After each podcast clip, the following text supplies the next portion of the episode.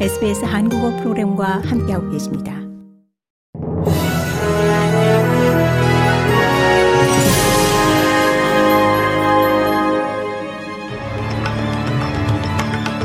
(1월 13일) 금요일 저녁에 SBS 한국어 뉴스 간추린 주요 소식입니다. 도미닉 페로테이 뉴사우스 웨일즈 주총리가 20년 전 20일의 생일 때 나치 군복을 입고 파티를 벌인 것에 공식 사과한데 이어 사과 담화 동영상까지 긴급 제작해 공개했습니다. 3월 주총선을 앞두고 자유당은 이번 파문의 여파에 촉각을 세우고 있습니다. 페로테이 주총리는 3월 주총선에서 그가 계속해서 당을 이끌 것에 확신한다고 말했습니다. 폴 툴리 주 부총리와 당권 경쟁의 라이벌이 될 수도 있는 매트킨 주 재무장관 모두 공개적으로 페로테이 주총리를 지지한다고 밝힌 상태입니다. 앤소니 아바니지 연방 총리가 파푸아 뉴기니 방문 이틀째를 맞아 고 마이클 소마레경의 묘지를 찾아 참배했습니다. 소마레경은 1902년 이래 호주의 지배하에 있었던 파푸아 뉴기니 독립 과정에서 주도적인 역할을 했고 초대 총리를 지내며 현재도 국부로 추앙받고 있습니다. 외교 전문가들은 앤소니 알바니지 연방 총리의 파푸아뉴기니 방문 자체가 양국 관계 진전에 대한 중요한 메시지를 전하는 것이라고 평가했습니다.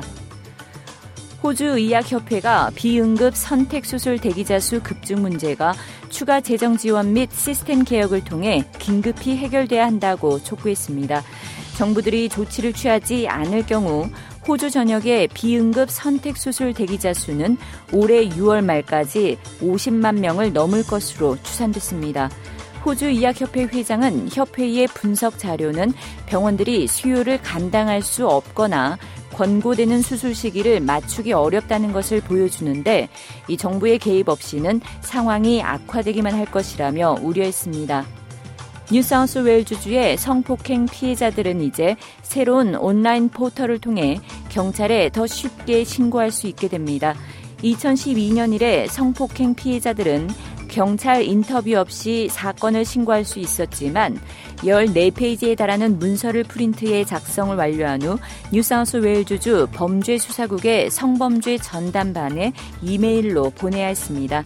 하지만 오늘부터 온라인상의 커뮤니티 포털을 통해 한국어를 포함해 12개의 언어로 신고가 간편해졌습니다.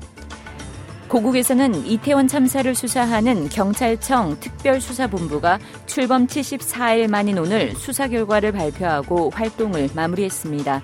참사는 좁은 골목에 사람이 몰려 스스로 움직이기 어려운 군중 유체화에서 시작됐다고 본 가운데 이른바 윗선으로 지목되어 온 행정안전부나 서울시 등에 대한 법적 책임은 묻기 어렵다고 결론 내렸습니다.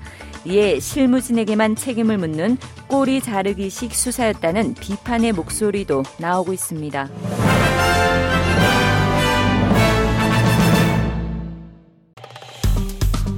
좋아요, 공유, 댓글, SBS 한국어 프로그램의 페이스북을 팔로우해주세요.